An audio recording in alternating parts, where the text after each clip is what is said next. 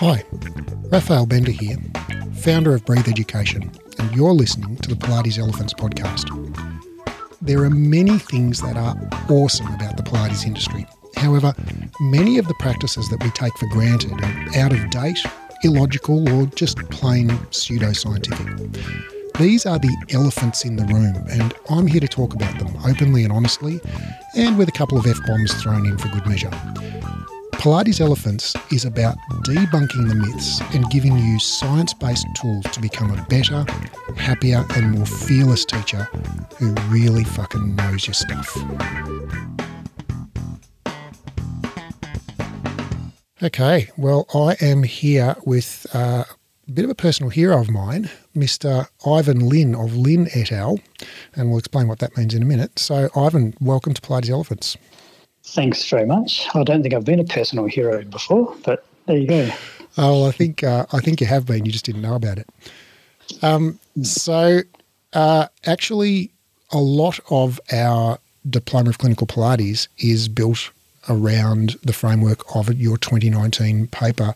What does best practice care look like for musculoskeletal pain? 11 common recommendations of high quality clinical practice guidelines. I'm sorry to say the name isn't that sexy, doesn't really roll off the tongue. Um, you could probably probably use some work in the naming department. Um, but the actual paper itself is sheer brilliance, and we'll get into that in a minute. Um, but f- first, uh, could you please just give us a, an introduction to who you are and, and what you do? Okay, so yeah, so um, so I'm a physiotherapist and I'm a researcher and I'm a father and I'm a community member. Um, I live in Geraldton in Western Australia. Um, and yeah, so I spend my time, um, some of my time doing sort of uh, research work, academic sort of work, and I spend some time working uh, clinically as a physiotherapist uh, for an Aboriginal healthcare service. And I see people who have, you know, on ongoing, usually persistent pain, musculoskeletal pain issues. And um, you have uh, collaborated. The reason we're talking is because you collaborated on a paper that was published in, uh, was the BMJ, was it, in 2019? Yeah, British Journal of Sports Medicine. Yeah. Um, mm. And uh, can you tell us um, about, you know, what that paper is? Like what we what, what were trying to achieve with the paper? Yeah, so look, firstly, I'm really, uh, you know, really pleased to work with the people. You know, our, our team who worked on that paper was great. And what we were really interested in we're actually doing some work. One, one of the areas we're really interested in is looking at um, what we know should happen when someone with musculoskeletal pain seeks care, seeks health care. And what we know actually happens is usually something that can look quite different. And so uh, a team of us were doing some work to try and uh, understand some of these some of these issues, I suppose. So when people go um, to get healthcare, and the care they receive, you know, do they get the care that they should receive? And so when we we looked around to see well what sort of what could we use to determine if someone was getting the care they needed, there really wasn't a sort of framework which could tell us what you know what best practice care was across musculoskeletal pain conditions. And so that's where that's where this this this this work started. We wanted to identify is is there a, a framework which we can use to help us to understand if people are getting the care they should. So that's when we, we turned that into a bit of a, or it became part of our research project. Um, yeah, looking to looking at what had been done before, looking to identify some some simple things that should be happening. Okay, now to to kind of put a little bit more context around that for listeners, you know, there are there are when when you say best practice care, you mean like what's what is currently known by science to be the most effective treatment for people with a yeah. given condition, right? Yeah, exactly. So we looked at um, what are called clinical practice guidelines or just clinical guidelines. And so what clinical guidelines do is they they they summarize this whole body of research that's been done in a particular area and so, you know, you, you find out what I guess science and research tells us, and then they gather a group of experts together um, experts in, in that area, but it also includes consumer experts. So it should be a really sort of a broad panel of expertise. And then they go through a process of synthesizing all that information to come out at the end with a series of statements or a series of recommendations that should be used to guide care. So these, these, these clinical guidelines, um, you know, should really be I guess, um, bringing all this information together, the research information, expert consensus information into a series of recommendations which are sort of simple and are practical and that can help people yeah help help clinicians um, can help the lay public understand what should happen in care as well if they're if they're done in a way that um, you know is, is, translated in a way that um, is easily accessible for the general public. Yeah and so this is a this, they, they can be really powerful tools to do this. So, so what we did with our study is we looked to, to uh, we looked to search across musculoskeletal pain conditions. So this is things like low back pain, shoulder pain, knee pain, osteoarthritis, a whole variety of conditions. And we thought, let's go and search for clinical guidelines across all those conditions. And we were after clinical guidelines which had been published in the last five years. And then let's bring all that information together and see if there are some common recommendations that apply across all these conditions. So, you know, not not thinking about the shoulder needs this or the knee needs this or the is is there recommendations that are in common? And so that's what we were keen to identify, see if there's sort of an overarching framework that can help us understand what should happen when, when people front up with these sort of conditions. Uh, and so the reason, and so you know, clinical guidelines are kind of like a how-to guide for you know what to do if someone has back pain. If you're a physio or basically any health any health professional, um, and that you looked for guidelines that were not uh, modality specific, so you excluded ones that were like surg- you know, specific to surgery or um, any other specific modality. So you know, th- so the beauty of what you've put together is it's it's really broadly applicable for anyone who is a health or even fitness professional working with people who have musculoskeletal pain. Um, the, I'm, I'm, interested in uh, to just unpick a little bit why you, uh, you know, why you looked at multiple conditions. So you looked at you know multiple body regions. You know, low back, neck. Uh, there's osteoarthritis guidelines in there. You've got a shoulder um, guideline in there as well. Um, so you know, why not just focus on you know one of the above? Like, isn't it confusing with lots of different recommendations for different conditions in different body parts? Yeah, well, I mean, yeah, I mean, exactly. I mean, what what we wanted to know were was there some common what you know what were the commonalities across conditions? So we know that you know obviously there are um, you know differences you know anatomically and and various you know between different body parts, but we know there's a series of general recommendations that almost everyone who comes in um, and, and sees a professional, um, you know these, these can apply to anybody um, with with these conditions. And so I guess one of our research questions was you know are there commonalities, firstly, and if so, what are they? And and as it turned out, we could identify you know quite a few common recommendations across conditions, and I think I think this is really good because. Um, you know, it sort of gives us a really, I mean, this is sort of like, if you like, a, this is a minimum, these are minimum considerations that could happen. You know, we, we don't go and these are not sort of detailed recommendations. This is sort of a minimum of what needs to be considered when someone comes in and, and sees a professional. Sort of like a default set, settings, you know, like you kind of you do this for everyone, and then you might you know yeah. customize it for individuals. Yeah, exactly. That's that's exactly right. That's exactly what we were interested in, in whether or not you know that that was reflected in guidelines because you know we see this in practice. You know, we see a lot of you know people who come in. Um, you know, with a with a back issue, people are coming with a knee issue, people are coming with an ankle. You know, there you know there are certain things that are, are common to the way you, you work with that person. Yeah, and I, I think um, I'm thinking, and I'm, I imagine you are thinking of uh, there there are several lines of research that have shown similar prognostic factors and similar um, uh, you know, natural history across pain in different body regions. Um, so Uh, there was a study by Green et al. in 2018 called Clinical Course and Prognostic Factors Across Different Musculoskeletal Pain Sites.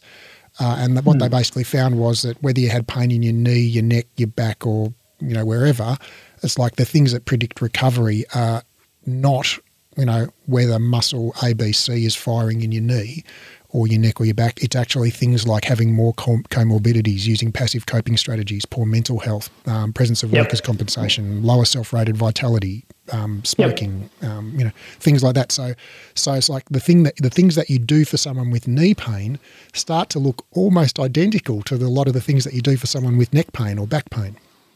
Yeah, the principles are the same. You know, like I need to consider these. They're not going to, not everyone's going to have these, but you need to be aware of them. They need to be part of your framework in your head. So yeah, someone with with back pain who's depressed, who's who's a smoker, who's inactive, you know, and hasn't exercised for years. That's you know th- those considerations are important. Someone with back pain or shoulder pain or knee pain or you know musculoskeletal pain um, of any of any body region. Right, and and I, I want to, um, you know, I, I guess I, I really want to tease out here because I think there's a there's a there's a bit of a nuanced um, discussion to be had around. I guess I'm not sure how I want to frame it. Like maybe not chasing pain around the body. Like okay, someone comes in with knee pain, maybe they've got a diagnosis of osteoarthritis. Um, and you know, so you know, to what extent do we focus on the knee? You know, strengthen the quads, stretch them. You know, whatever the other things are that we do for the knee, uh, and to what extent do we focus on things like, oh, well, you actually your mental health's not very good at the moment, and you're uh, not sleeping that well, and you've just gone through a marital separation, and you know, you've you've you've you're ter- you're feeling. Uh, you know, really uh, at sea because the, the the pain in your knee is actually stopping you from playing with your kids, and that sort of robs your life of a lot of meaning. So it's like, how do we weigh these factors, and how much, how much, uh, I guess, uh, yeah, I guess, how do we weigh these factors?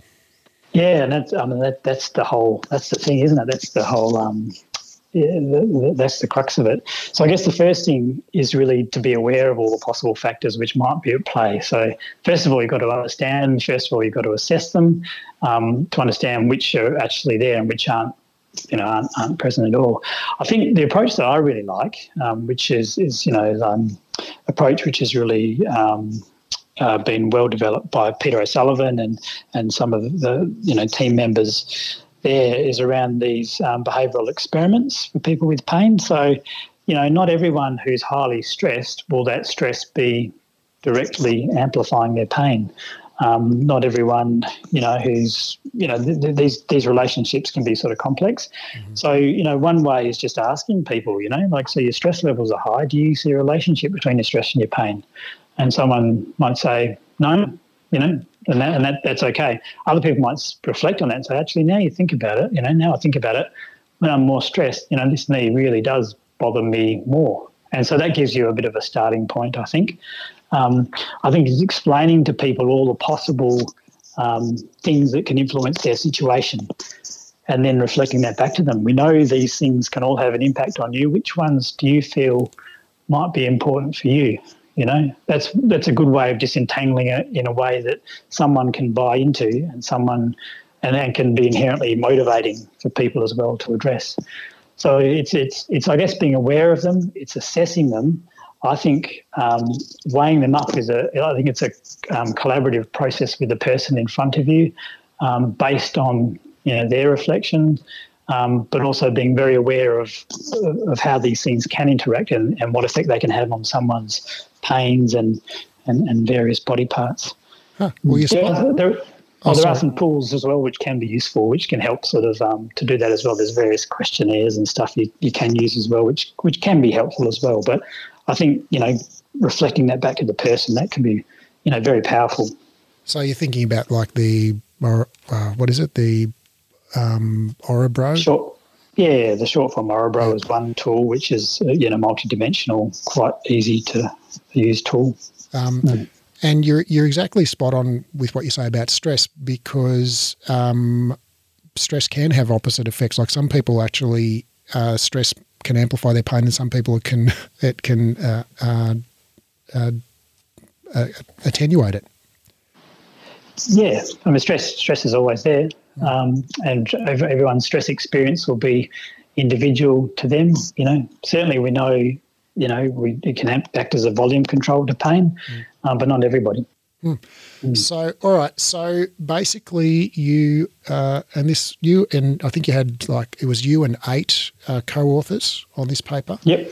Yep. Um, and so this would have been like I don't know 2017, 2018. You were you were working on this you you read, uh, you identified, I don't know, how, how many clinical practice guidelines did you identify uh, around the world and, and how did you choose the ones that you ended up working with? Yeah, so, um, yeah, so like a lot of these projects, when you're trying to pull together, you end up with a number of thousands of things you need to wade through. In the end, after all this selection process, we identified that there were 44 uh, guidelines. This was in the, the five years previously because we know that more up to date guidelines are the ones you should use. Mm-hmm. Um, but then what we did was we looked at what sort of quality these guidelines were. Because um, ideally, you know, if you think about it, I'll, get, I'll, give you an example. So one guideline we looked at, which was, which I won't say what country it was from, but it was it was it was looking at um, management of I think it was um, you know persistent low back pain, and one of the uh, one of the recommendations was around okay well you know you should trial this opioid and if this doesn't work you should trial this opioid and if this doesn't work try this opioid you know? And so reading that going oh okay that's an unusual recommendation because that's you know we know there's a lot of issues we know that's generally not recommended. And then when we looked at did this quality we used it we used an instrument to assess quality of guidelines we looked at this instrument. One of the things is, you know, do they disclose who funds this? Do they disclose some of the potential vested interests of the developers? And so we looked through, and one of the funders, sure enough, was a pharmaceutical company, you know. And, oh, so that's a good effect. And so clearly that's that, that's a problem, you know. And so we, we did this process by we went through uh, these various criteria to decide which, you know, the quality of these guidelines. And we found that 11 of the 44 uh, were we would consider of high quality. Right, so on, not not funded by vested interests who are trying to sell you their products. Well, that's that's one example. Um, there's also other examples. You know, did they use a, a, a really sort of um, a rigorous method to to develop the guideline? Did they involve the right sort of people in it? So obviously, you should have experts in a variety of different areas. Did they involve consumers? You know, was it was it um, clearly laid out? Was it easy to understand? Was it all these sort of things? So yeah, some of it's about the development and the, and the processes of it, and, and, who was involved, and where where you know potential conflicts of interest disclosed, and how were they dealt with, and all this sort of stuff. So there's a whole variety of criteria we went through. Right, and and you ended up with eleven, like you said, and so and some of them were from the US, some of them were from oh gee Malaysia or somewhere. Um, they were from right around the world, though, basically, but mostly mostly the Western uh, sort of high income countries. Yeah, predominantly. Yeah, um, I mean the finding that only 11, them, 11 of them were of you know what we would have considered high quality in itself is a bit of a shame in many ways because um, you know clinical guidelines cost a lot of money to develop. I've heard estimates that they cost like a million dollars to develop, and so you know it doesn't really make sense. You know, there's the potential for a lot of wasted yeah. um, effort if all these guidelines are being developed, which aren't necessarily of, of really high quality. Um, yeah, it's not not not not very efficient. Mm. And so you found only 25% high quality. Um, yeah. So, all right. So you've identified these 11 guidelines. You've got some, for, like you said, osteoarthritis, some for back pain, some for shoulder pain, rotator cuff uh, injury, some for neck pain. Um, yep. And you basically, so you sifted through them trying to find common recommendations that were that were in that were present in a majority of guidelines, and there were no contra recommendations in any of the guidelines. Yeah, so we pulled out all all of their recommendation statements, and then we basically sorted through them all, and we sorted them into um, ones which recommendations which you should do, recommendations that you could do, recommendations that you um, uh, oh god, I've forgotten the other. Um, Should that you not should do. not do. Yeah. Yeah. that's right. And that was based on basically what we needed was uh, clinical guidelines. If we if we pulled out say uh, ten recommendations on a certain topic from 10, 10 guidelines, in order to be a should do, then those guidelines all needed to say the same thing basically.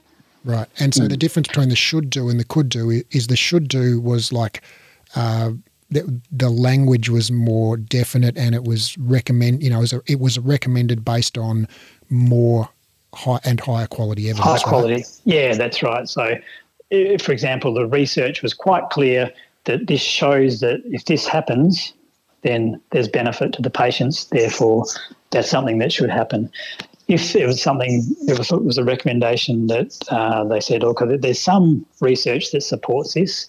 Uh, this is something that can be considered. Then it's a could do. Right. You know, there's no there's no benefit of harms. Then this is something that could happen. Right. So there might be, you know, several smaller studies or one decent trial that found a positive result for it and no trials that found a negative result for it. Yeah, exactly. So it's like, okay, we think this probably helps and it doesn't seem to hurt. Yep.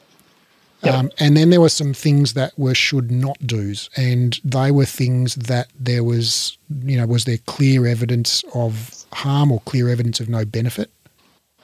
Yeah, that's right. Um, I mean, yeah, I mean, what's what's an example? So perhaps it's not maybe a not do, but I mean, radiological imaging, for example, that's that's a bit of a bugbear. I mean, we know that. So radiological imaging, so you know, X-rays, MRI scans, um, CT scans, you know, the whole sort of, you know, um, imaging we know that that is incredibly important in the right patient. So if someone, you know, if, if you suspect there's cancer, then definitely that needs to be, you know, imaged and looked at and, and that needs to be picked up. But the majority of people, the, the, by far and away, the majority of people don't have these sort of conditions, you know, so they don't require these sort of imaging investigations. We know that people with musculoskeletal pain, that there's an over emphasis on imaging that happens.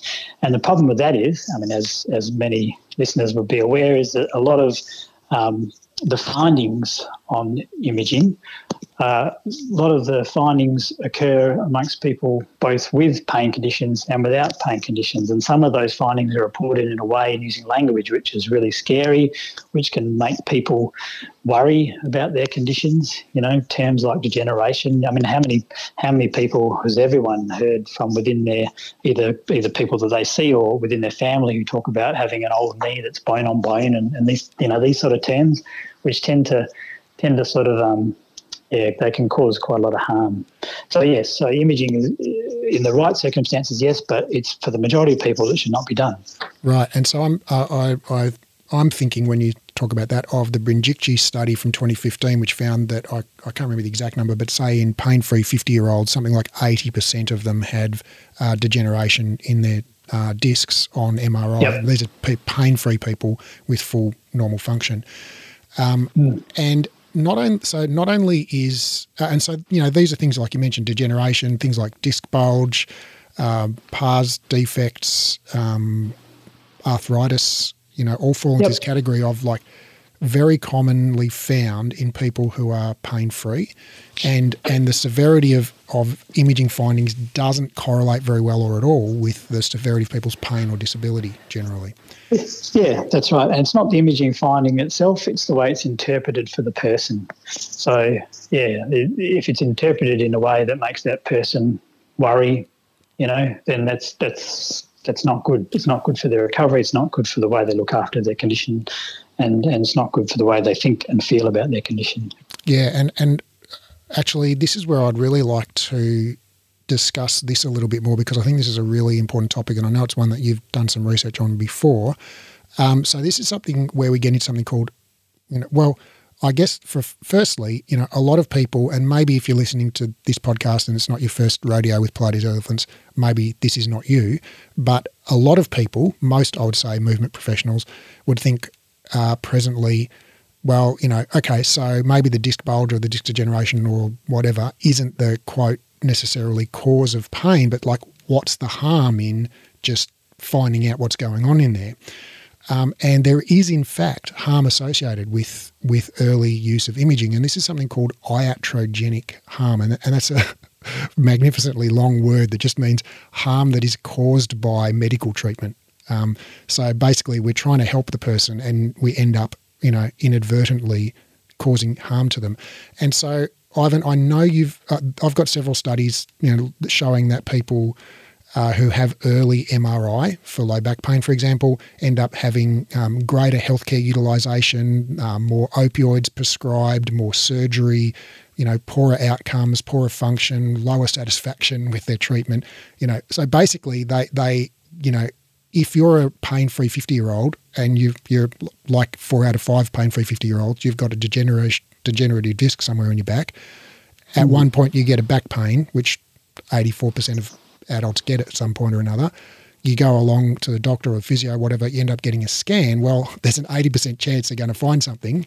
Um, and if, yep. if you if you include the chance of like a pain-free 50 year old's probably got a 50 or 60% chance of having a disc bulge or, you know, add in arthritis and pars defects and whatever. It's like you've probably got a 99% mm. chance of having something in there.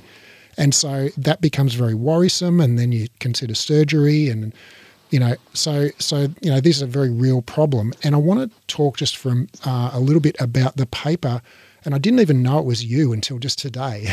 Um, and I think I mentioned I mentioned to you just before when the, we got on the call, and I didn't know you were the lead author on this paper. This is the 2013 paper, "Disabling um, Chronic Low Back Pain as an Iatrogenic Disorder: A Qualitative Study of Aboriginal Australians." So when when I uh, when I uh, half a decade ago, I did a course with Peter O'Sullivan, and he talked about this paper, and it, this just really, really shocked me um, what I learned. So, can you talk us through this? You know, what we learned from this paper? Yeah. So.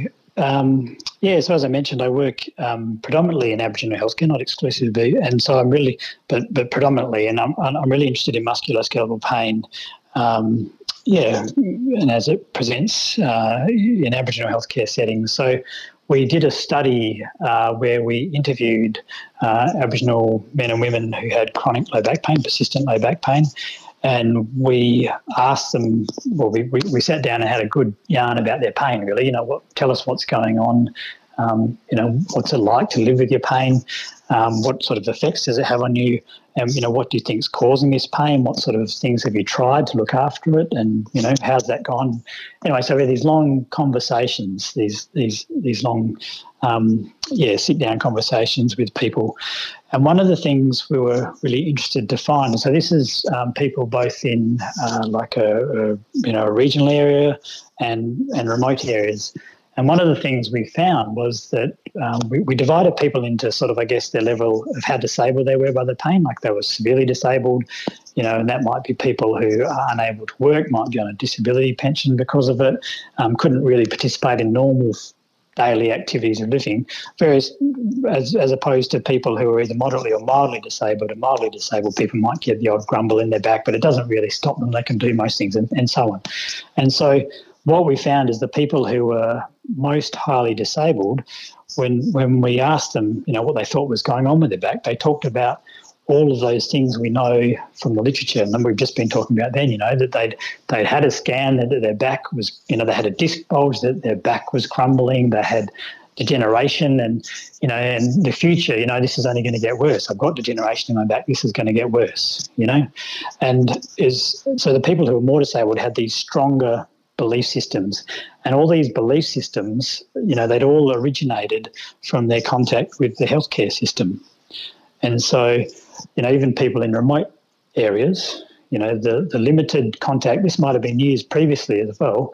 I guess it showed, and the reason why we said this was iatrogenic, the reason why we said this was medically caused, uh, you know, issue, um, was because because of just this that these belief systems were uh, all about their experiences of healthcare, and it was amazing how sticky some of these things were. You know, people had seen someone, you know, 10, 15 years before, and that that that what they've been told them, which was this, you know, terribly worrying thing about their back, had just stuck with them and stuck with them, and and you know, probably sort of then influenced you know the whole way they they thought about their back, their their optimism for recovery, the sort of things they did. Chances are, or most of those people, you know, like who are more severely disabled, you know, they weren't exercising. They were probably a lot of them were scared to exercise, and it, it was just yeah. So I guess I guess for us, it really showed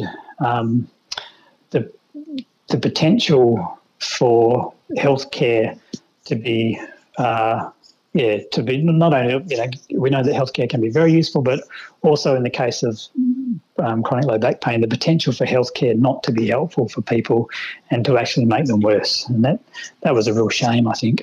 Right. And uh, yeah, I mean, this was such a sad paper, um, but so mm. powerful. Mm. Um, and, you know, a lot of these people's you know high levels of disability was like directly you could trace a line back directly to some you know well-meaning healthcare professional who a decade earlier had told them that they had bone on bone or that their spine was crumbling or that you know and that person had just taken taken that to heart and was now you know afraid to move afraid to exercise you know feeling like they were doomed to you know just d- deteriorate you know indefinitely. Yeah just a just a loss of hope and just that idea well that's that's what it's going to be like you know which is yeah you can imagine it, you know, if you're told you've got something for the rest of your life, and that's what it is, when you're in a state of you're in a state of acute pain, you might have a, like a flare up of your pain, and you're told, well, this is this is what it's going to be like because you have this on the X-ray, and that's what it is. And so, yeah, you can see how that can really just maintain this whole sort of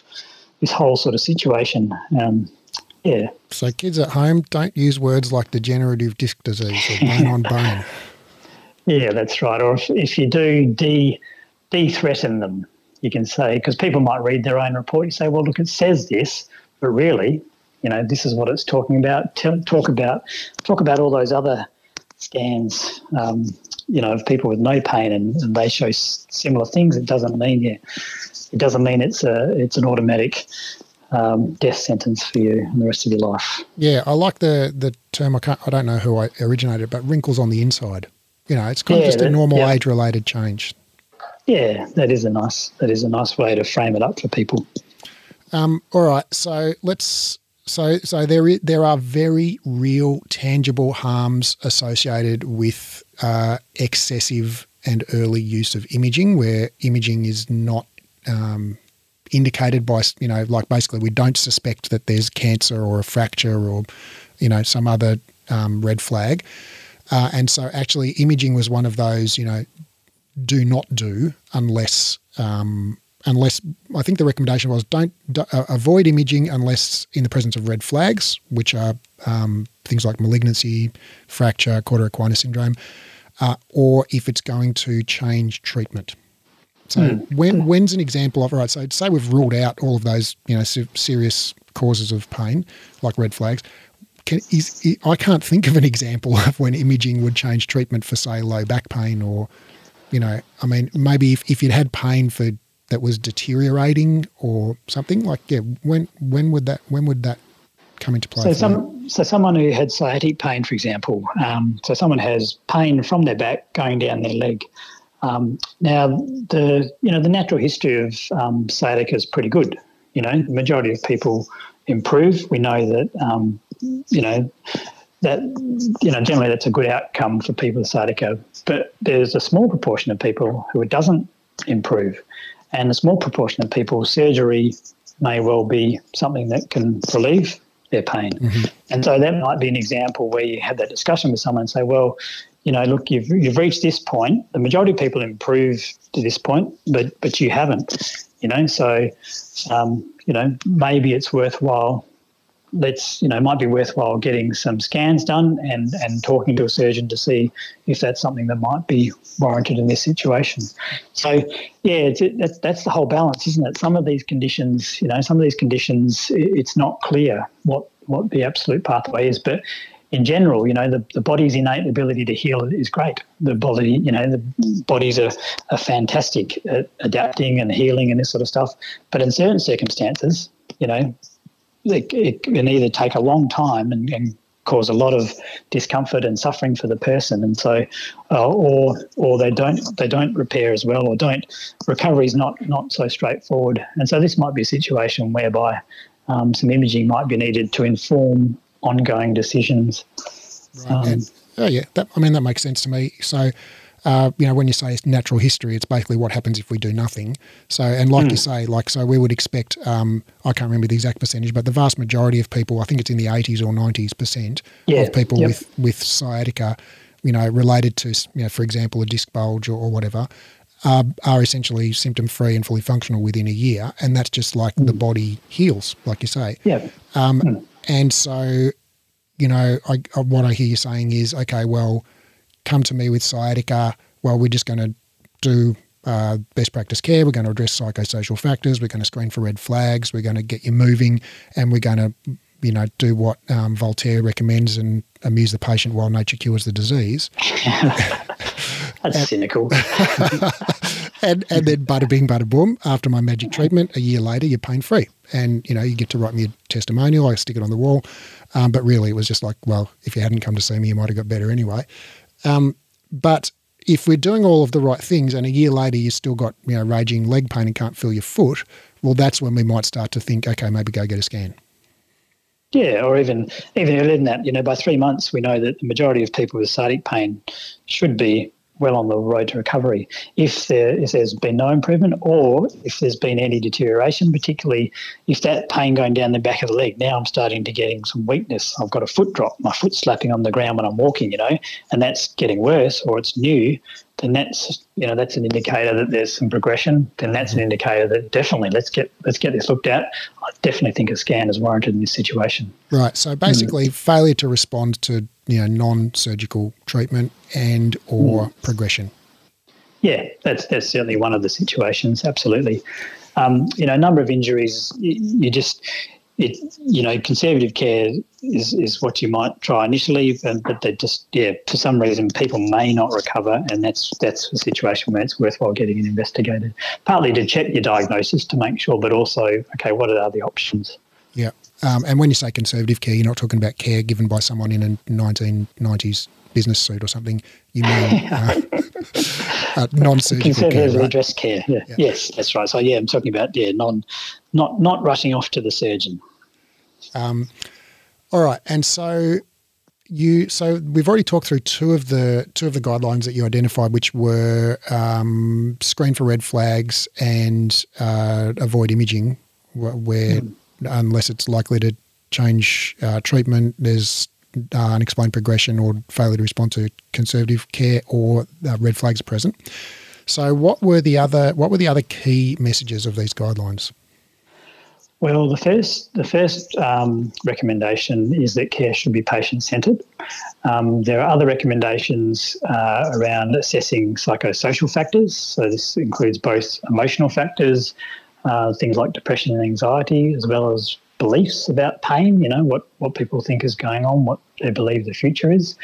Um, undertaking a physical examination of the person. Um, I'm, I'm, sure a lot of people, um, well, certainly a lot of people have told me before. He didn't look at me. He just looked, you know, he just he just asked me a few questions. People um, undertaking a physical examination is important.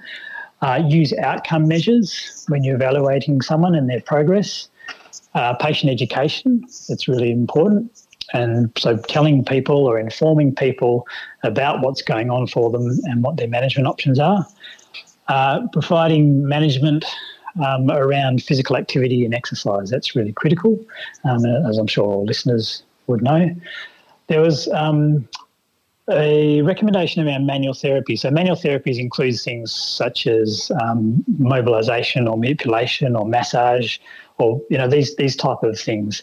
So there is some evidence for these sort of therapies. Uh, what we found when we looked across guidelines that if these were to be used, then use them as part of an overall sort of treatment uh, package, if you like. So not just you know just turning up and seeing someone who then does a click or a whatever of your of your of your back and or just presses on your back and then off you go. That's that's not recommended. It should be part of an overall package of treatment, which includes some of the other things that we've already talked about around exercise, around movement, around um, telling the person what's going on, all this sort of stuff. Um, and the other recommendations were, unless it's specifically indicated, offer evidence informed non surgical care prior to surgery. So that's that whole thing about don't rush straight to surgery in most cases. In some situations, you can be sure that surgery is the first line of care. So someone that taking that patient we saw, uh, we were talking about before, who had you know sciatic pain. If that person had some involvement of their bladder and bowel, which in, you know you know and indicates they have a severe uh, disc extrusion or it's compressing their spinal cord and it's interfering with their their other functions and that's then they need to go straight to surgery right. but um but but if not you know then a period of, of of watchful waiting supported by you know good quality care um, is what you want to try first um, and then the other area we know that can be really useful for recovery. So for people who are working, you want to facilitate ongoing involvement, continuation with their work, or return to work if needed. Because we know if it's a supportive work environment, we know that's really useful for helping recovery as well. Right. So basically, you know, carry on as as best you possibly can.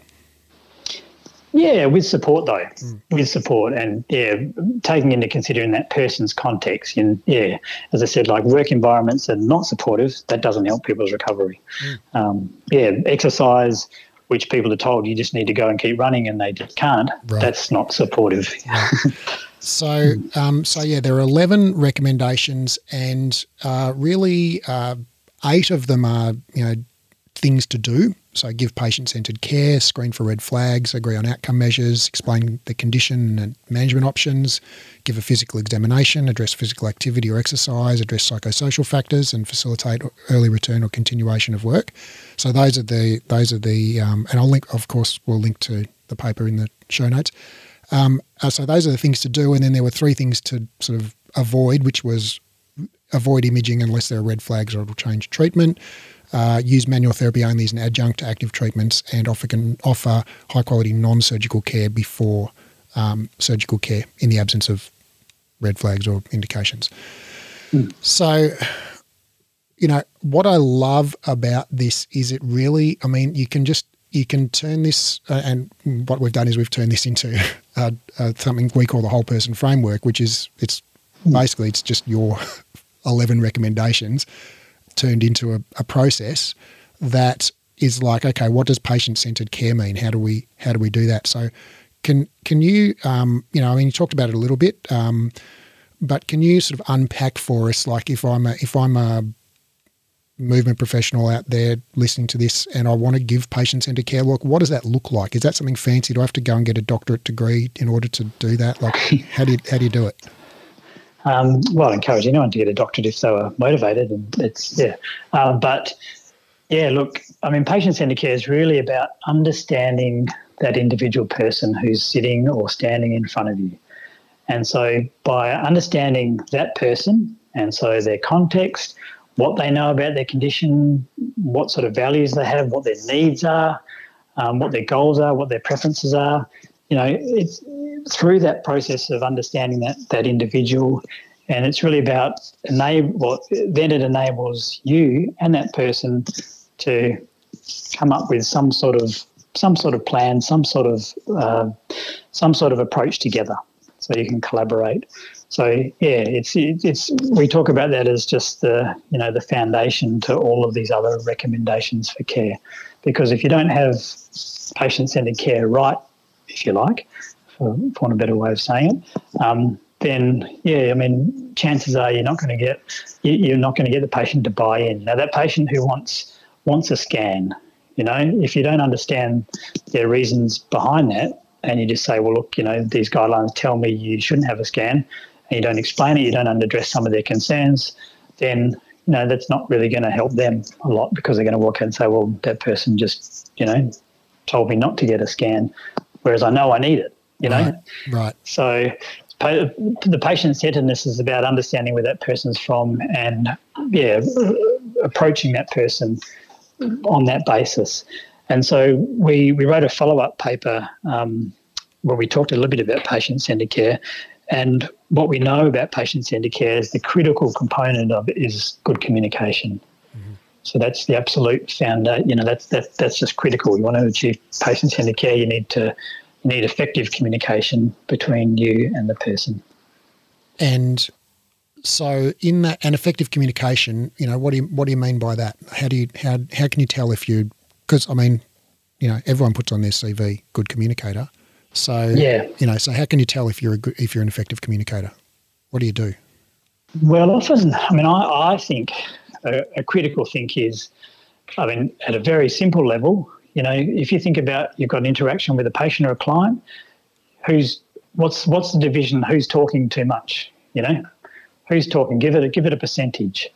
So certainly, I tell students that we have come through uh, our centre here. You know, like I reckon 80 20, um, 80% patient, 20% you know professional is probably not a bad thing to think about in the first instance because it's amazing how I think it's it's it's amazing that professionals get quite caught up in what they need to know and forgetting what the patient needs to tell you. And so your role, I think, is to guide what that person tells you, but it's enabling that person to speak and to tell their story.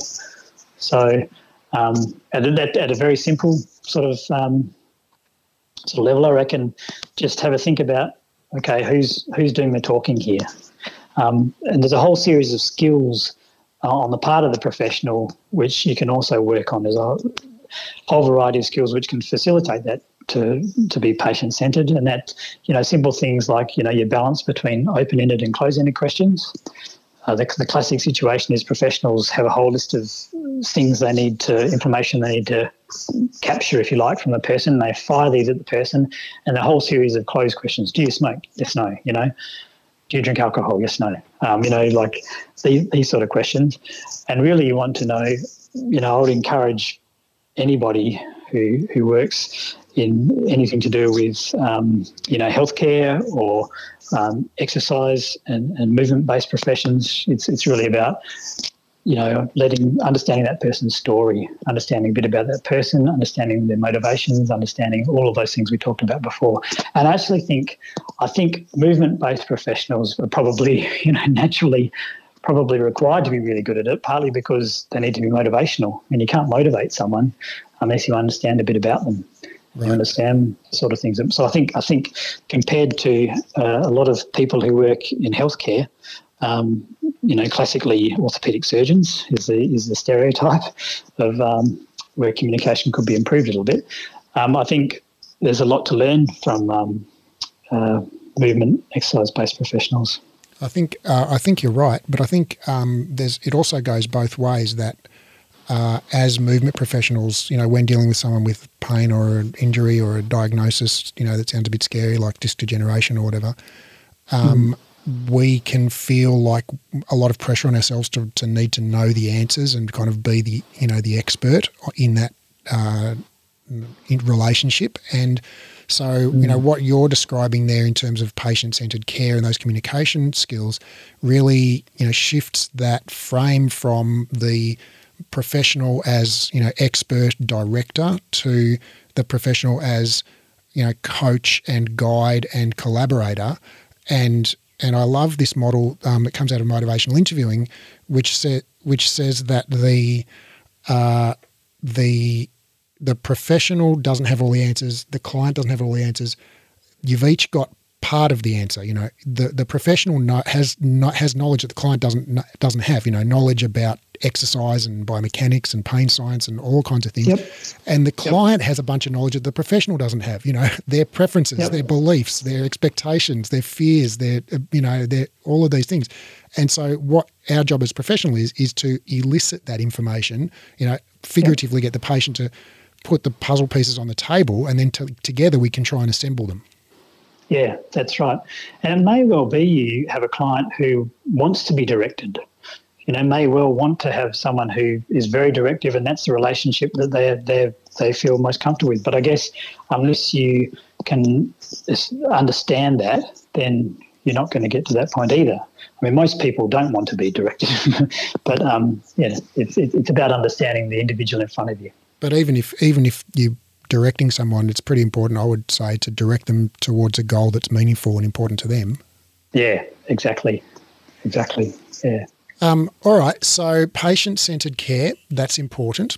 Um, and that really just involves asking, uh, you know, I mean, at a basic level, asking open ended questions like, you know, why have you come to see me? tell me your yep. story. Um, yep. And and then sh- you know shutting up and heroically resisting the temptation to interrupt with personal anecdotes like, "Oh yeah, I know that happened to me too." well, don't worry, we we can fix that. You know, not not coming, not interrupting with solutions, um, but just listening. And it's actually often the listening is is the is often a significant part of the therapy that is yeah. uh, that people experience. Um, mm. All right, so I want to. Um, uh, I, want to, you know, so so basically, you know, what you know, these guidelines, uh, these eleven recommendations that you've you've come up with, you know, I I struggle to hold all eleven in my brain at once. I, I don't think human brains are very good at holding eleven things in short term memory. Um, so I always have to have a list of them when I'm teaching them. Um, and so what I've done is I've condensed them down into three because I can remember three. Um, and so I said that uh, give patient centered care, screen for red flags, agree on outcome measures, and explain the conditions and management. And we sort of smush all those together. And I've mm-hmm. called that build a therapeutic alliance, which uh, the definition, as I'm sure you know, Ivan, but just for those listening, the therapeutic alliance is where you and the client like and respect and trust each other and agree on shared goals. Um, and then uh, give a physical examination and address physical activity. If we smush those together, that comes into build physical capacity. And then all of these other ones down the uh, the tail end assess psychosocial factors, facilitate early return to work, give imaging only if red flags, use manual therapy as an adjunct, offer non surgical care first. So basically, use active treatments and address non exercise factors. Um, I've smushed those into something called build psychological resilience. So we basically have a three step process which captures, you know, as best we can your 11, you know, 11 key recommendations there. And which really is like, I mean, when you when you kind of zoom out to the Earth orbit and you just all you can see is the the outline of the continent of Africa or something, um, and kind of squint, it's like, well, it's just like shut up and listen, um, get them moving, and you know, build hope. That sounds like a pretty good recipe for life, really. yeah, I mean, and and so here's the thing: like, you know, you've got a PhD. You had eight other people with PhDs with you, figuratively. I'm sure you did it over email, but figuratively in a room for a couple of years, reading X number of dozens of papers, um, and each of those clinical practice guidelines will be based on, you know, 100 plus systematic reviews, and each of those systematic reviews will be based on 50 to 100 you know, controlled trials or, or whatever. So it's like hmm. basically, you know, we've got a, a whole university full of PhD researchers, you know, producing tens of thousands of person hours of research that basically says, you know, try not to worry about it, get moving. Isn't that always the case with research, though? It just tells you what you know. Common sense, hopefully. but ideally, ideally, it puts a bit of rigor behind it, though, and maybe maybe adds a couple of extra gems. You'd hope. right, and I don't mean in any way that that is disappointing. I mean that is freaking brilliant in my mind. That it's there is a, a, a, huge amount of rigor behind it. You know, there's there's probably hundreds of thousands of person hours of research in you know into this um, set of recommendations, and we, I think we should, you know, all professionals should take these very very seriously uh, and uh, you know the world would be a lot better place. We wouldn't have people thinking that their spines are crumbling and sitting in a wheelchair instead of playing footy. Well, I hope so.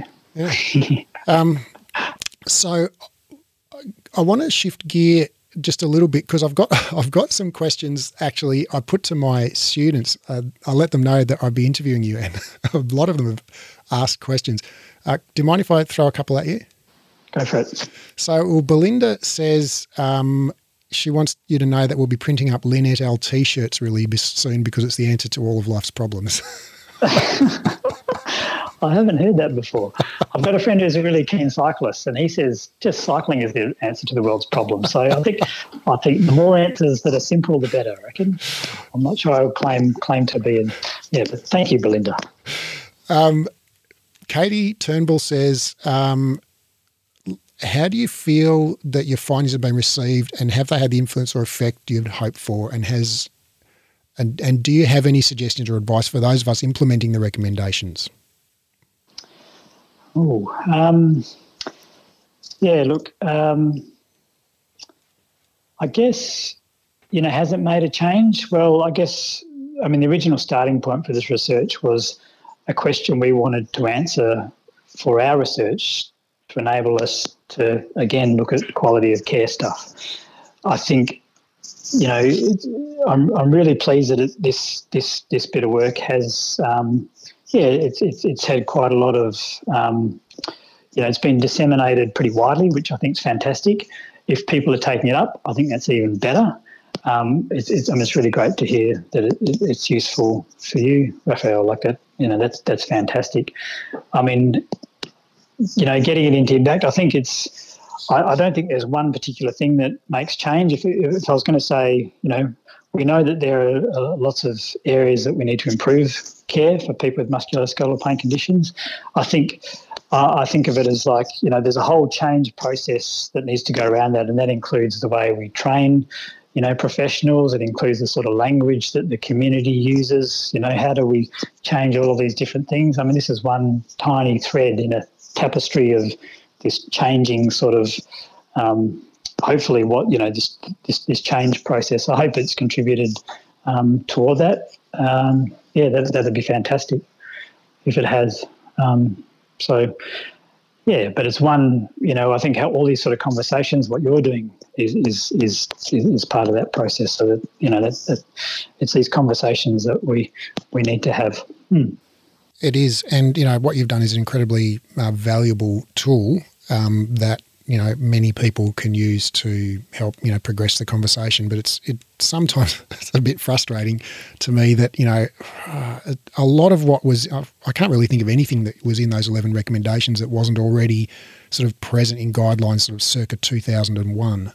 You know, yeah, so, that's so right. This is this is not freaking brand new crazy no. cutting edge stuff. This is like this is well established science that's mm. been around for a couple of decades, and still we have this massive gap between what you know what academia you know what researchers know to be best treatment, and you know a massive gap between what's actually happening in you know in most healthcare uh, and fitness you know settings. Mm. Do, you know, do you have any? Uh, you know, I mean, obviously, your whole research paper and all of your career is an effort to close that gap.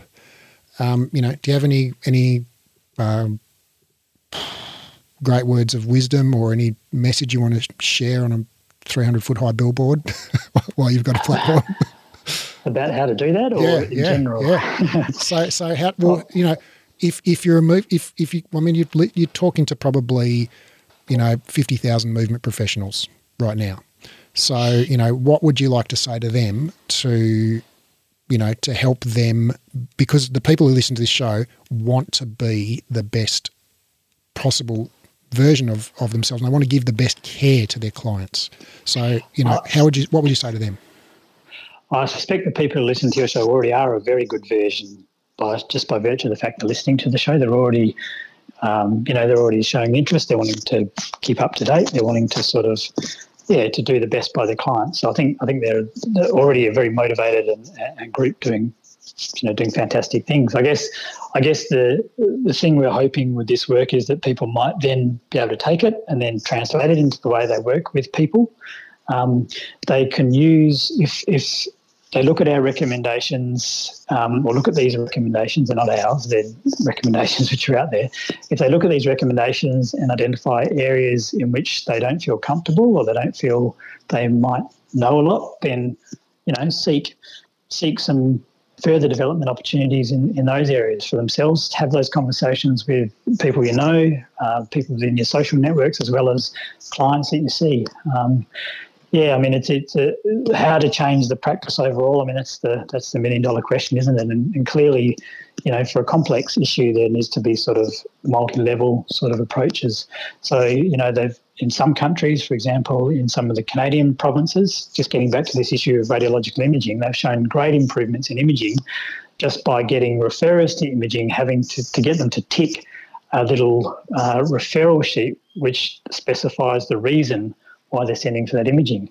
and they've shown huge cost savings, huge reductions in unnecessary imaging just by doing something simple like that. So that's a legislative thing. You know, if they don't tick this box, then they don't get their, you know, they, they don't get their sort of federally funded refunds for this. So you know, there's levels of that sort of level. Um, and then there's you know, and then there's the conversations in there's this, there's the you know community awareness and what, what's happening in terms of social marketing and this sort of stuff to the community at large, and what's happening you know at the the, the sort of at the level of you know professionals and clients as well. So yeah, it's a it's a you know needs multi-level solutions to address that more comprehensively, um, and hopefully research is in is is a way of we can help to address you know, at different levels. I think um, listeners just having those conversations as a starting point is is is great, is, is fantastic, and being being aware of what's going on themselves um, as, as they would be is, is, is, is, you know, part of that puzzle. Right. So mm. introspect a little bit on these 11 recommendations, which I'll share in the show notes. And if you look at any of those and go, gee, heck, I don't know how to do that, well, that's mm. that's a gap for you to go and self educate a bit more. And um, you could actually do that by reading my book, which is called the Whole Person Framework, and which is essentially it's a whole book about how to do Lin et al. So, um, uh, and or you could go and do a motivational interviewing course. You could do, you know, there's lots of places that you could pick up these um, skills. Um, we've got. Uh, Another question here from Caroline Sawbridge in the Netherlands. She says, Has knowing what you know changed your own life in any way? Uh, in relation to this particular bit of research? Yeah, well, I'm going to, you can interpret that however you want. um, well, I think I think you summed it up quite nicely before. Right? This is, these are things we knew already. Um, for us, it was really handy to put them together in a framework. So we could put them together, and then we can use that as the basis for some of our ongoing work when we're looking. Okay, well, um, we want to improve musculoskeletal pain care in this setting. Let's do let's let's let's look at what's happening now, and let's do something, and then look look at what's happening later. So, you know, it's very useful from that point of view. I think um, in terms of changed uh, life in general, um, I mean, again, you know, part of part of change is, is what you do in your professional life and your personal life. This is this is a really, really, really enjoyable piece of work to be involved with. Um, from the perspective of um, the, the project itself and the, and, the, and then the team. Um, yeah, and of course that influences you know, your enjoyment and your and how you think about your work and yeah. But um, yeah, that's another thread in the tapestry, if you like. Mm, and a very important thread. I think it's more than a thread. I think it's a whole row. Um, so, all right. So, tell me um, something that I've sort of uh, been wanting to ask you about is integrated care. Um, so, firstly, what is it, and um, how do you do it? Yeah. So, what? Well, I think that's one of the really I think that's one of the really nice things that's happening at the moment. Um, so I, I, guess you know if, if you look at a, this framework, for example, you know there there are probably a lot of clinicians around which practice with this sort of approach already. You know, and and these are clinicians who you know make really good connections with their with their clients and patients. These are um, they they communicate really effectively. They're informed by evidence in, in, terms of what they do and what they say and how they interact and their decision making. And so, they, you know, these are sort of you know really high level clinicians. Um, some of the skills of these clinicians might fall within their traditional remit, but some of the skills might be a little bit different. So understanding, you know, psychosocial factors. You know, a lot of people who work in movement and exercise might not feel comfortable thinking about, you know, psychosocial factors that might be play with this person that I'm working with. Um, what I think is really nice about integrated models of care is that we sort of have a better understanding now of how to integrate all of these factors into what's offered to a person who lives with this with this sort of condition. And so we sort of, you know, we're not sort of um, we're not sort of saying that you have to do something completely different. We don't you don't have to do something that's outside of your scope. Um, but here's some things that you can integrate in what you do you know if you can understand if you yeah so i guess we're formalizing perhaps what these really um, amazing uh, clinicians and professionals who've probably done somewhat intuitively. So I think that's yeah. There's there's um, again you know talking about Peter O'Sullivan and cognitive functional therapy. I think his his um, you know his his approach is very much about this. Um, yeah, there are there are other models around as well, and I think that's really I think that's really exciting. Um, a part of that integrated care is, is, of course, knowing or probably working better in our teams as well. So working, you know, exercise and movement professionals, working with, you know, with physios, working with medical professionals, you know, like working better, um, providing care to support an individual, a person. So, yeah, I think that's a really, really uh, exciting area um, of development. So this is really what you described is moving essentially moving beyond this kind of modality based model of treatment. So, like, I'm a chiropractor, so when you come to me, I am going to crack you, or I am a you know Pilates mm. instructor, so when you come to me, I'm going to strengthen your core. And it's like, well, it's not yep. saying you can't do that, and it's not saying that all of a sudden you need to start asking people about their childhood traumas and things. But yeah. but it's it's saying that everybody, whether they're a chiropractor, a Pilates instructor, an exercise physiologist, or a physiotherapist, needs to do you know basically the same set of um, you know things, which are going to be you know forming a therapeutic alliance, person-centered care, open-ended questions, screening for red flags, you know, doing a physical assessment, explaining the condition, like all of these things, and addressing psychosocial factors is one of those things. And like you alluded, you can there are lots of tools and questionnaires and and things that you can use, or um, you know, and we're not talking about like. Uh, you know, addressing psychosocial factors. We're not talking about like counselling someone for their depression. We're talking about like coming out with just practical strategies to help people manage stress. Like, okay, well, what if you went for a walk in the evening instead of having a glass of wine? You know, like yeah. just or, or even stuff. understanding that stress is a factor. You know, even understanding for that person, that person is highly stressed. You know, it's it's all it's all it's all I guess it's all um, it's all singing from the same song sheet. You know, this person has persistent pain. Um, you know, we're all of us involved in supporting this person. We have an understanding that you know around all of these different things. So I'm I'm an exercise professional. I need to work on this area, but I understand that this is part of their picture. Do you know? Do you know what I mean? I think I think that's really that that's something that's I reckon really important as well. Having these sort of frameworks, so we're all saying the same thing. I think one of the things that can be particularly destructive for I think for a patient is if they see someone who, you know, some um, professional who tells them this, all you need to do is this, and you'll be better. Oh, okay, righto, I'll do that, and they do that, and then nothing changes, or they see someone else. Oh no, no, no, that's not true.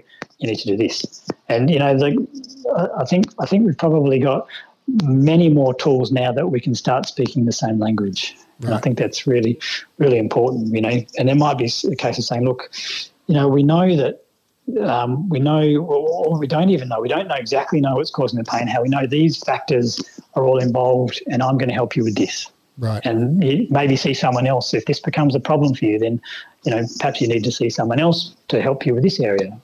And I, I, love what you just said there, and that reminds me of uh, the the blind men and the elephant. You know, it's like okay, yeah, the chiropractor says your back needs cracking, and the psychologist needs says you need therapy, and the physiotherapist says you need to do three sets of ten knee extensions with a TheraBand. You know, um, mm. but in reality, uh, it's probably more pain. Probably works more like doesn't have a single cause and it's probably mm. more, um, I think it's Adriaan Louw's cup metaphor, where basically you have a cup of resilience and you can pour, you know, stressors into that cup, and you might pour in some lack of sleep, and you might pour in some, you know, financial difficulties, and you might, might pour in some low resilience and low physical activity and some smoking, and then you might pour in some irritation of a disc in your low back.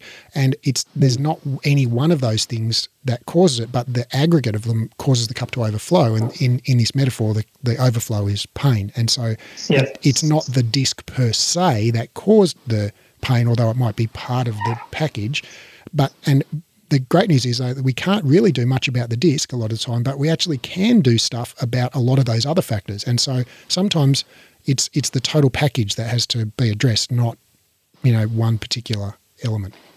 Yeah, that's right. And so if we if everyone understands what could be part of that package, then I think that's a lot more supportive for people in hmm. that situation. So hmm. integrated care, then, it, have I captured it correctly? It's basically don't just stick to your knitting. Don't just you know do the modality that you're trained to do in you know exclusively.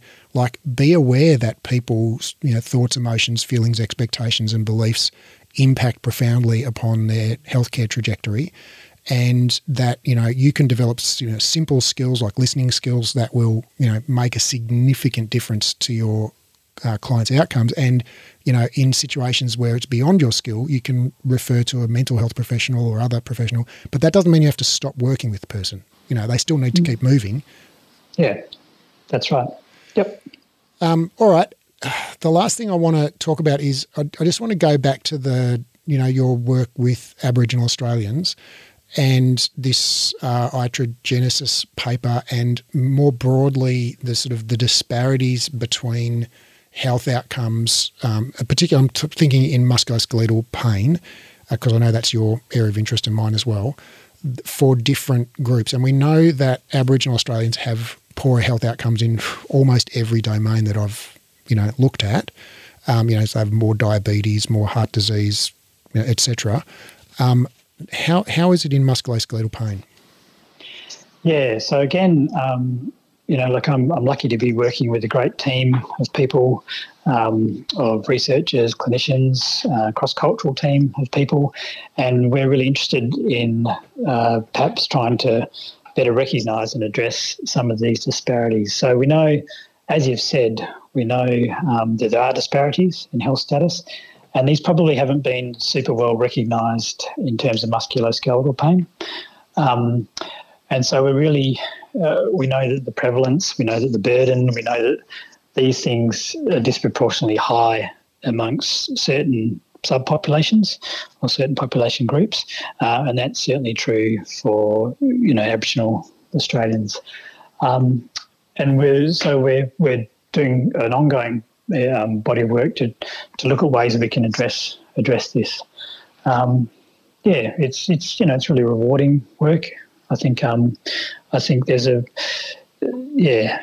It, they, they say that if you can, I think um, if you can work, if you can do you know useful and, and good research, uh, and this is what people say in an Aboriginal healthcare setting, then that's going to be good and useful research you know, for other settings. And, and so, yeah, I'm fortunate to be, that's an area I think is really important and, and, and, and working with on an ongoing basis. Mm. I'm, I'm fascinated to, to, you know, learn a little bit about what you've discovered because, you know, traditionally, if it was something like, I don't know, heart disease or diabetes, right? You know, and, and I read, which I have, that Aboriginal Australians have, you know, more di- diabetes than uh, every the, the general population in Australia, and they it's more severe, and they're more disabled by it, and they die, die from it more commonly. I would think, well, probably a lot of that has got to do with access to healthcare, right? So people who are living regionally remote areas are probably have less access to healthcare. People with lower socioeconomic status have less access to healthcare. So you know, to me, I'm sure it wouldn't explain all of it, but it would explain, uh, you know, I wouldn't imagine at least some part of it. Whereas in musculoskeletal pain, it seems like it's the opposite because you know your 2013 paper found actually greater exposure to healthcare was associated with worse disability. so, do we need to get yeah. these people less healthcare? Like, what's the solution? Yeah, well, I think I, I don't think it's just about healthcare in general. I mean, obviously, um, you know, the the context around health is, is complex, and it's um, yeah, access to healthcare is is part of it. I think access to healthcare is it's I guess it's access to the right healthcare delivered by the right people. Um, one one area we're doing some work in at the moment, uh, myself and a number of colleagues, but in particular uh, Professor Dawn Bessarab and Charmaine Green, um, who uh, uh, two um, very wise Aboriginal colleagues. Um, one of the areas that we feel we can modify things to make it better is in this area of communication. Remember, how patient-centered care is really critical. Um, so, in the, in the, context of musculoskeletal pain, in, in, in, our work there, we know it's the foundation of what we would call high value care. We know that in most cases, communication can be improved, but this is particularly so for situations where there's you know these cultural differences between um, uh, clinicians and, and, and, and, patients. And so we um, have done a bit of work looking to um, improve the effectiveness of communication via a model of communication we call clinical yarning. And so this model basically reconceptualizes uh, clinical communication, so communication between uh, a clinician or a professional and, a, and an Aboriginal client, instead of being sort of like a, a, consultation type, more traditional sort of interview, in which in which generally speaking questions are fired at the person, and that can be pretty off-putting. We talk about having a clinical yarn, so we talk about having a social yarn, a diagnostic yarn, and then a management yarn. And so these principles around yarning is really about having conversations. It's about getting to know the person. It's about perhaps sharing something about yourself first as well, or being willing to share something about yourself. So in order to find common ground. Um, it's about understanding the person's story, and through understanding their story, gathering the sort of health information you need. So it's a sort of like a storying approach. And then it comes to the management yarn. It's about coming up with it's about coming up with a health plan together. And so the basis of that is explaining health information in terms that make sense to people. So I mean we, we um, we do quite a lot of uh, work in training um, practitioners in, in this model. And one of the common bits of feedback we receive is, oh, I, I could use this for anybody. And we usually say, yeah, that's right, you could. Huh. And so, um, yeah, so that's that's one area. So, um, so I think, um, yeah, it's yeah, I think it, it, it, it's a complex situation. One area we, we, we think we can perhaps make a bit of difference is to improve people's experiences of care because we know that you know, communication barriers can really be um, very destructive. We know that um, it means that patients don't understand what's going on, and therefore they can't engage in, you know, how to self-manage their condition. We know that in other situations it puts people off and people don't come back. They just develop a distrust of healthcare because none of it makes sense. We also know that if you can engage people in their healthcare, if you explain things in terms people understand, um, then you can really start to develop that sort of more collaborative approach to, to care, and that's that's what you're after. Mm. What what what you say there sort of makes me wonder that about um, our sort of our belief systems around you know when you say like explaining um, things in in terms that people will understand and be able to relate to uh, makes me think about our kind of our cultural zeitgeist around pain. Like in the West, we have this very biomedical, you know, framed um, zeitgeist around pain. Like we, we, we, you know, like started with the railway spine epidemic of the 1820s or whatever, where we thought oh, going, you know, traveling at 20 miles an hour on a railway carriage was going to be terribly damaging to our spine. Mm. Um, and so we know we have this very biomedical focus. We explain pain by disc bulges and fractures and degeneration and stuff. But I wonder, I mean, and I don't really have any knowledge of this, but I wonder if you might, and that's why I'm interested to ask you, like, are you aware of any you know non-Western cultures where pain is framed through a non-mechanical lens, like maybe through a spiritual lens or something? And and if so, are there any? Is there more or less disability in those cultures? Do you know anything about that topic? Um, well, I mean, there's, there's certainly a bit of work in an Aboriginal um, uh, health research space. There's a bit of work um, that has has historically referred to pain as not disabling, um, because of just those beliefs. I think I think what our work shows is just that I guess the pervasiveness of that just that Western approach to pain that you're talking about. Um, it's yeah, it, and you know we know how well that's worked, sort of thing. Um, so yeah, I'm, I guess it's hard because you can't you can't really go back to traditional models. You know, like tradition. Yeah, I think we need to just change the narrative around our you know our sort of contemporary understandings of pain in general. I think we need to be much more um, inclusive of what the patient's beliefs are, and we need to just de-threaten in whatever way is best for that person. um, yeah, uh, certainly there's you know there's evidence that sort of more traditional or Western, if you like, approaches to pain haven't been super effective in a lot of circumstances.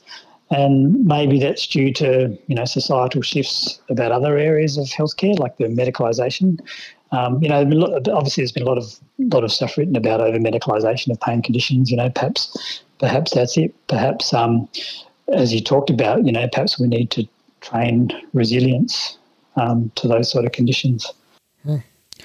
Ivan, it's been a real fascinating discussion, and I'm really thrilled to have got to speak with you. Um, so you know, like you are, I I don't have many great heroes in the world, but you're you're one of them. So um, thank you very much for speaking with me. Well, yeah, look, lovely to have a conversation, Raphael, and um, yeah, I'd, I'd hate to be a disappointing hero. no, you, you're um, you know, you you've done great work, and you know, don't worry, I'm not putting you on a pedestal. I know you take your pants off one leg at a time, but um, but you you you're doing some great work, uh, and I was I was actually quite surprised when I you know I told you about that um, iatrogenesis um, study before we were on air, and um, you were sort of you know very diplomatically nodding and agreeing with me. I didn't realise you were the lead author on it. So um, oh. yeah, thanks for that. Oh, well, yeah, no, no, no problem. Really good to have a conversation, and, and yeah, thanks for thanks for doing the podcast and and the interest of your listeners. It's fantastic. Thanks a lot, Ivan. Thanks, Raphael.